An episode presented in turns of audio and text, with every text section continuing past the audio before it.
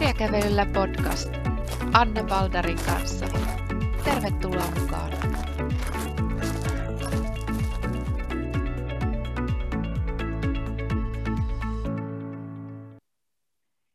Hei vaan, tervetuloa tänne kirjakävelylle.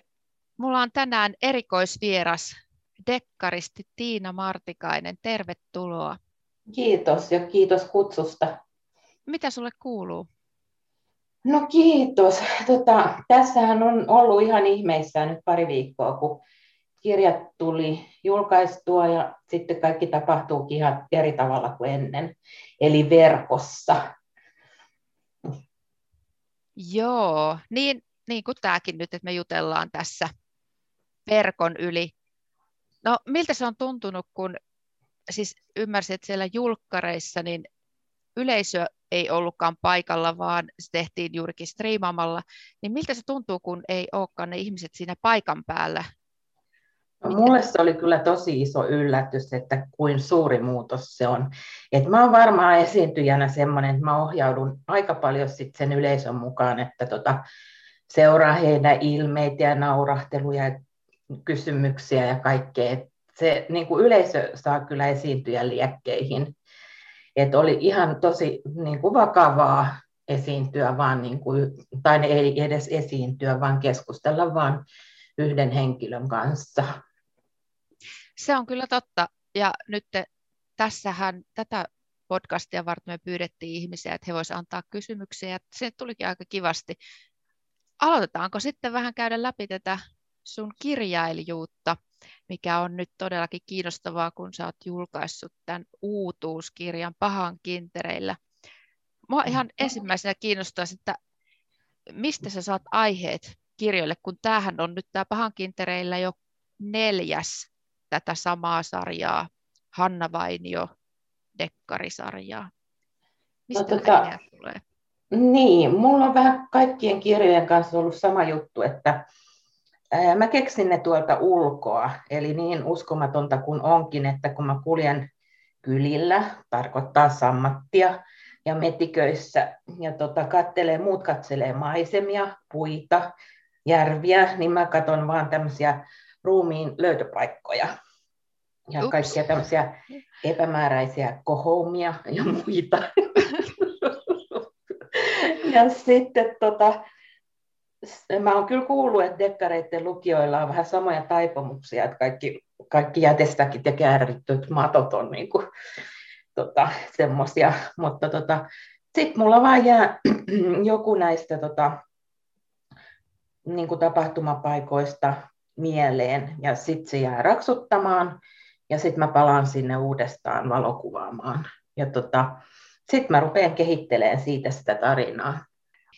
Joo, siis itse asiassa toi, mitä sanoit, että, että dekkareiden lukijat varmaan myös kiinnittää näitä huomioita erilaisiin paikkoihin, niin se varmaan pitää paikkansa, jos sattuu vielä kuuntelemaan äänikirjaa samaan aikaan, kun kävelee jossain jonkun metsikön halki tai jonkun rapistuneen rakennuksen ohi, niin on tosi helppo saada itsensä aika säikkyyn tilaan, kun rupeaa miettimään, että mitä, mitä kaikkea on voinut tapahtua ja missä. Että se Aivan. varmaan on, on näin. Mä näin tota lenkkipolun varrella niin tota lapsen punaisen kumisaappaan kallionkolossa. Ja se jäi mulla kyllä mieleen pitkäksi aikaa, mutta en halunnut kirjoittaa mistään semmoisesta. Mutta sitten tuli jotenkin outo olo mulle, ei varmaan monelle muulle se, se on totta, että sitten kun alkaa kiinnittää niihin pieniin asioihin huomiota, niin sit sieltä voi löytyä niitä tarinoita ja, ja lähtee elää. Sanoit, että sä meet takaisin, jos sulle tulee joku tämmöinen paikka, mikä on kiinnostava, ja otat siitä valokuvia.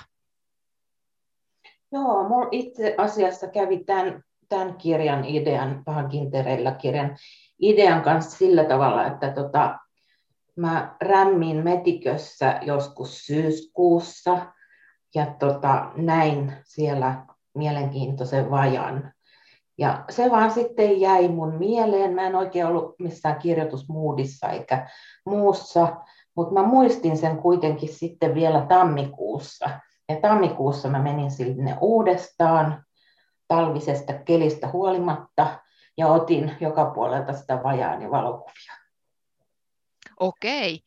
Eli onko se nyt suorastaan sitten tämä vaja, mistä se sitten joo. tämä uhri löytyy? Aivan. Aivan, joo, joo, kyllä.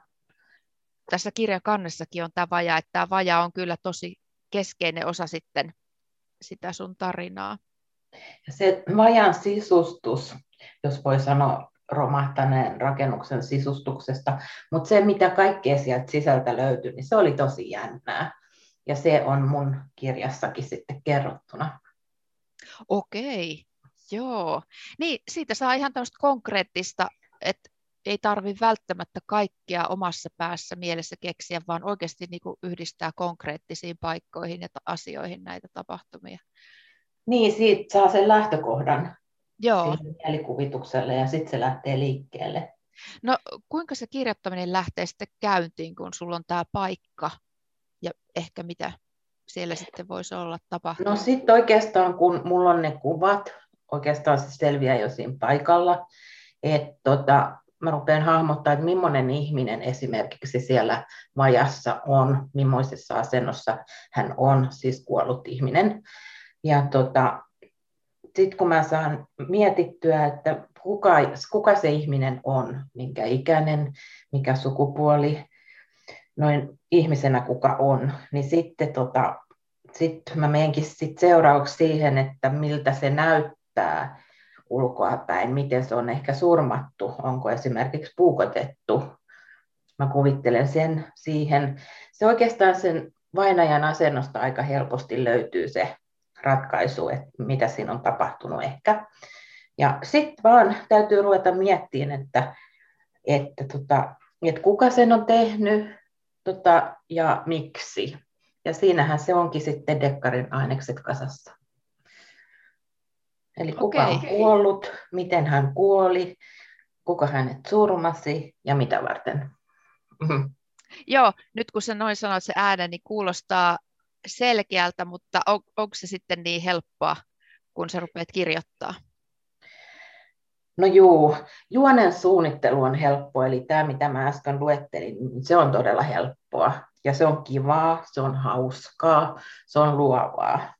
Tapahtuu sitä ja tapahtuu tätä. Mutta mm. tota, sen jälkeen alkaa se varsinainen työ, kun tämä kuvio pitäisi annostella, syöttää lukijalle semmoisina sopivina paloina. Ja tota, sitä pitää sitten tosissaan miettiä, koska siinä tekee hirveästi niin kuin, turhaa työtä, mitä tein Ekadekkarin kohdalla ihan valtavasti, sanotaan vuoden verran turhaa työtä, koska tota, ei niin kuin, luonut sitä hahmotelmaa etukäteen, että missä järjestyksessä suurin piirtein nämä asiat pitäisi niin kuin, kertoa. Jos mennään tähän sun kirjaan, siinä on merkittävä rooli poliisikoiralla. Ja mitä se niin tarkoittaa käytännössä, että onko, miten sä otat sen poliisikoiran mukaan, onko se jotenkin erilainen prosessi sitten lisätä tämä poliisikoira mukaan siihen sun juonen kehittelyyn?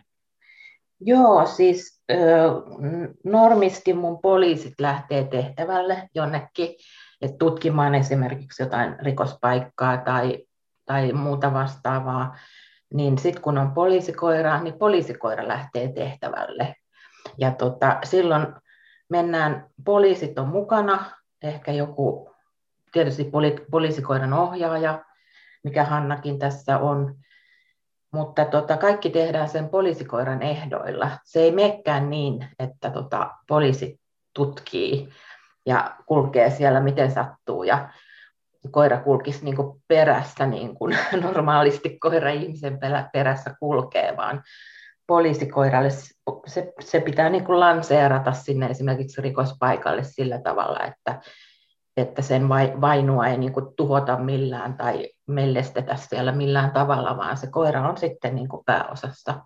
Ja sillä tavalla se vaikuttaa sitten kirjan kirjoittamiseenkin, että, että ne kohtaukset, joissa tota, poliisikoira lähtee tehtävälle, niin tota, ne on ihan poliisikoiran työskentelykohtauksia. Et ihminen on siinä vain avustavana mukana.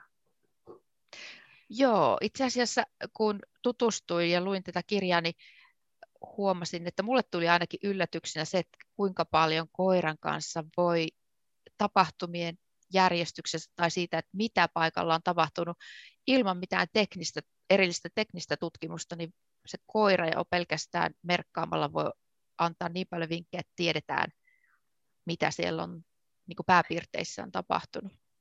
Niin, kyllä, että se voi olla joko tai kertoo ja hyvin paljon sitten toisella, toisella sitten vielä vahvistetaan. Oikeassa elämässähän sitten vahvistetaan vielä toisella poliisikoiralla yleensä sitten ne, mitä on löydetty, mutta kyllä poliisikoira työskentely vastaa niin kuin teknistä tutkintaa. Onko sulla sitten joku, mistä sä oot opiskellut tätä koirien, poliisikoirien toimintaa, kuinka poliisikoiria käytetään? Joo, kyllä. Mä oon käynyt siihen semmoisen viikonloppukurssin poliisikoira koulutuslaitoksen Hämeenlinnassa on, niin tota, piti kurssin ja sitten toisaalta niin tota, mulla on poliisikoiran ohjaajia, joiden kanssa mä sitten keskustelen näistä koulutusasioista ja näistä kohdista, kun tämä poliisikoirakoulutus on semmoista, että tämä menee koko ajan eteenpäin. Eli tota, tavallaan niin kuin joka vuosi, tai sanotaan niin, että minulla kahden vuoden välein ilmestyy uusi kirja, niin si- siinä kohtaa joudun jo todella päivittämään mun tietoa, että se koirien koulutustavat, niin kuin mitä, mitä ne opetetaan tekemään, niin se muuttuu aika paljon koko ajan. Sellainen palaute tästä kirjasta tuli mieleen, nyt kun koirista puhutaan, että se varmaan itsekin pidät koirista, koska jotenkin ne koiriin, koirien kuvaukset on tosi aitoja ja niin kuin koiraa arvostavia. Että et tulee semmoinen kuva, että varmaan koirien omistajatkin tykkää lukea tämmöistä kirjaa, missä koira on merkittävässä roolissa ja se kuvataan niin kuin hyvänä.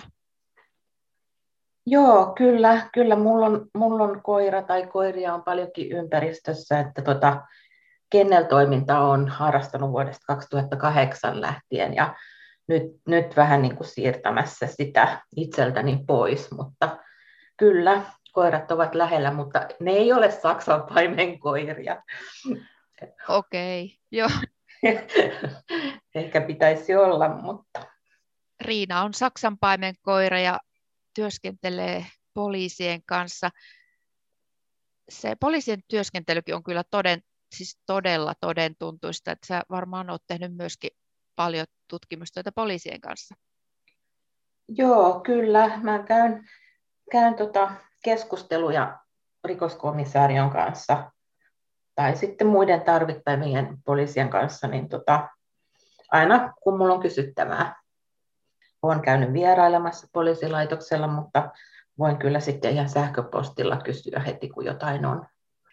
Okei, eli sulla on jotkut kontaktit, joiden kanssa sä voit keskustella ihan jokaisen kirjan osalta. Joo, joo, joo, se on ihan mahtavaa, että on tämmöinen mahdollisuus. Kyllä.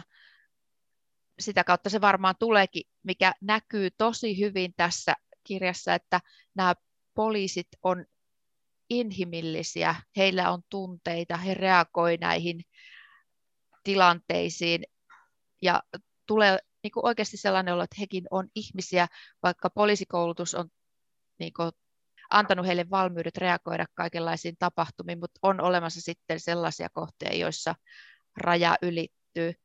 Ja mietin, että oliko tämä tietoinen valinta vai miksi valitsit, että tässä kirjassa uhrina on 13-vuotias tyttö. Tämähän voi olla sellainen aika rankka paikkakin myös poliisille.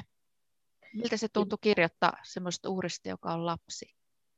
No tota, tämä oikeastaan lähti siitä, no ensinnäkin oon kirjoittanut, että uhrina on nainen ja mies ja no naisia on ollut kaksi, niin tota, ja paljon kirjoitetaan kirjoja, joista pidetään, joissa uhrina on lapsi. Ja tota, oikeastaan se lähti kuitenkin sitten siitä, että kun sanotaan, että joka dekkarin myötä tai dekkarisarjan myötä, niin päähenkilön pitäisi kehittyä jollain tavalla, että kirjailijan pitäisi saada semmoinen aikaan. Ja mä ajattelin, että Hannalle tekisi nyt niin kuin hyvää sellainen, että hän joutuisi vaikean paikan eteen. Hannallahan on itsellä 17-vuotias tytär, ei nyt ihan samanikäinen, mutta melkein. Niin tota, siitä se lähti sitten se idea, että, että mä otan niin kuin, vähän nuoremman uhrin tällä kertaa. En nyt sen enempää paljasta tuon kirjan juonesta, mutta mainitsen vaan sen, että kyllähän tämä Hannan reaktio on aika syvä järkytys. Hän on poliisi, mutta myös äiti, ja sitten tämmöinen tapaus osuu tielle, niin ehkä lukijallekin se on semmoinen helpottava kokemus, että voi lukea sieltä kirjasta, että poliisi itkee tai poliisi reagoi vahvasti, että ei se ole helppoa kenellekään, ei myöskään poliisille. Niin, totta. Toi on vähän sellainen näkökulma, miten mä en osannut ajatella itse, että todellakin lukija varmasti pystyy, pystyy hänen kanssaan sit tuntemaan tuolla tavalla. Että ei todellakaan ole. Tässä tuli yksi yleisökysymys tänään, jossa kysyttiin, että, että mikä oli vaikeinta pahan kintereillä kirjan kirjoittamisessa, niin tietysti paljon dekkarissa on solmukohtia, mutta mä melkein sitten vastasin siihen, että, tai vastaisin, että, että, että miten Hanna reagoi tähän vaikeaseen rikostapaukseen. Niin siinä mulla oli sillä tavalla miettimistä, että okei, poliisi on tietysti ihminen kaik, kaikkialla, kaikki poliisit, mutta miten Hanna sitten just persoonana, niin miten hän kestää sen, miten hänen ammatillinen ote pysyy. Semmoisia mä mietin. Tämä kirjan nimi Pahan kintereillä, niin viittaako se nyt jotenkin siihen, että miten Hanna pohtii tätä pahuutta? Niin, no tota, enemmän mä kuitenkin ehkä, niin tuossa oltiin niin kuin pahan kintereillähän tuossa koko ajan mennään, juostaan ja sitten siinä Riinakin tietysti on kintereillä. Et en mä ihan, ihan noin, mutta nyt kun sä sen sanot, niin kyllä näinkin voi ajatella sit vielä liittyvän siihen nimeen. Voiko nyt odottaa, että kun sä oot lähtenyt kehittämään tätä Hanna Vainiota ja antanut hänelle tämmöisen vaikean tilanteen, niin jatkoakin olisi luvassa? Joo, joo itse asiassa mä sitä, kysymyksen kohdalla mietinkin, että tota, nythän se täytyy sitten kyllä Hannassa näkyä se kokemus jatkossakin, että ei sitä paranne ihan unohtaa, kun hänet on semmoisen ääreen laittanut, mutta, mutta joo, en, jotain suunnitelmia kyllä seuraavasta on, mutta en ole vielä saanut mitään, tai sanotaan niin, että juoni on kasassa, se helppo osuus. Niin, eli nyt alkaa se varsinainen puurtamisvaihe sitten. Joo, nyt, nyt pitäisi alkaa. Sitten tämä Riinan mukana kulkeminen, oletko sä ajatellut, että joskus haluaisit tehdä kirjan, jossa ei ole poliisikoiria vai onko, onko tämä nyt nimenomaan se, miten sä haluat jatkaa? No kyllähän Riina täytyy pitää mukana, kun lukijat siitä niin kovin tykkää. Mutta täytyy myöntää, että, että silloin kun mä Riinan kuvioihin otin, niin mä en yhtään tajunnut sitä, että kuinka monimutkainen juttu se tulee olemaan, koska tota, siis useissa mm, poliisitutkinnoissa ei tarvita niin poliisikoiran nenää lainkaan.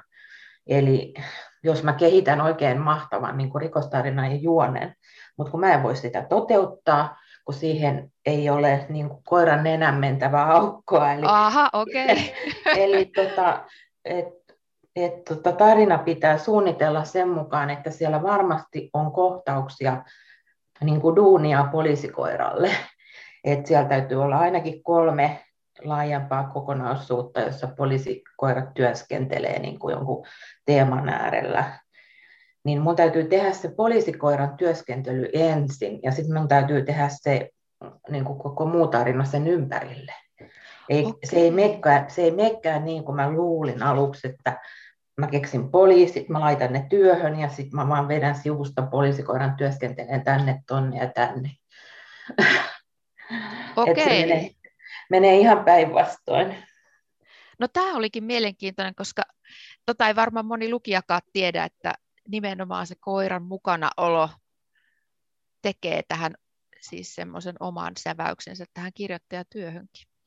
Niin, eli ei se olekaan sitä, että Hannalla on koira mukana kotona ja töissä, ja se kuljeskelee perässä, niin kuin Riinahan ei ole mikään partiokoira, joka niin kuin kuljeskelisi tota, katupartiossa tai muualla mukana, vaan tota, se, se niin kuin koko, ne, milloin koira menee työskentelemään, niin se on sen koiran keikka.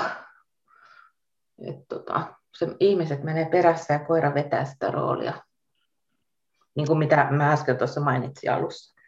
Niin tota, se on vähän eriäpäin kuin mitä mä luulin alkuun. Totta, se kuulostaa vähän erilaiselta. Onko sulla nytten tiedossa lisää tämmöisiä näitä haastattelusessioita, missä sua pääsee kuuntelemaan lisää. Nythän sulla oli julkkarit viime viikolla ja nyt tämä keskustelu, mutta olisiko vielä, jos joku haluaa tulla kuuntelemaan lisää tai esittää kysymyksiä? No mä toivon, että lähiaikoina pystyisi toteuttaa semmoisen tämmöisen vastaavan, mutta niissä oltaisiin sitten niin kuin kasvokkain, esimerkiksi haastattelutyyppisesti, niin se on vähän mietinnässä.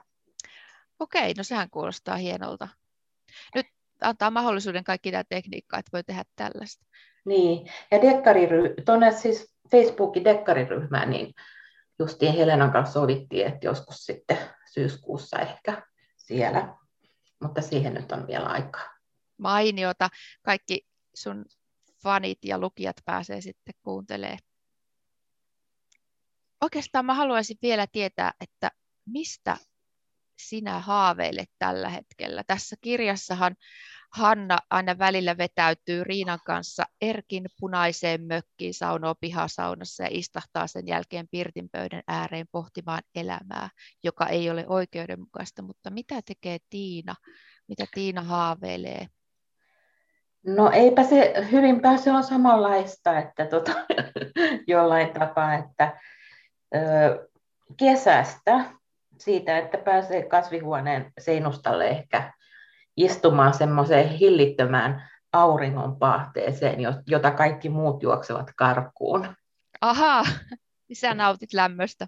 Juu, mä en ole niitä, jotka hakeutuu varjoon. Hiukan epätyypillinen suomalainen.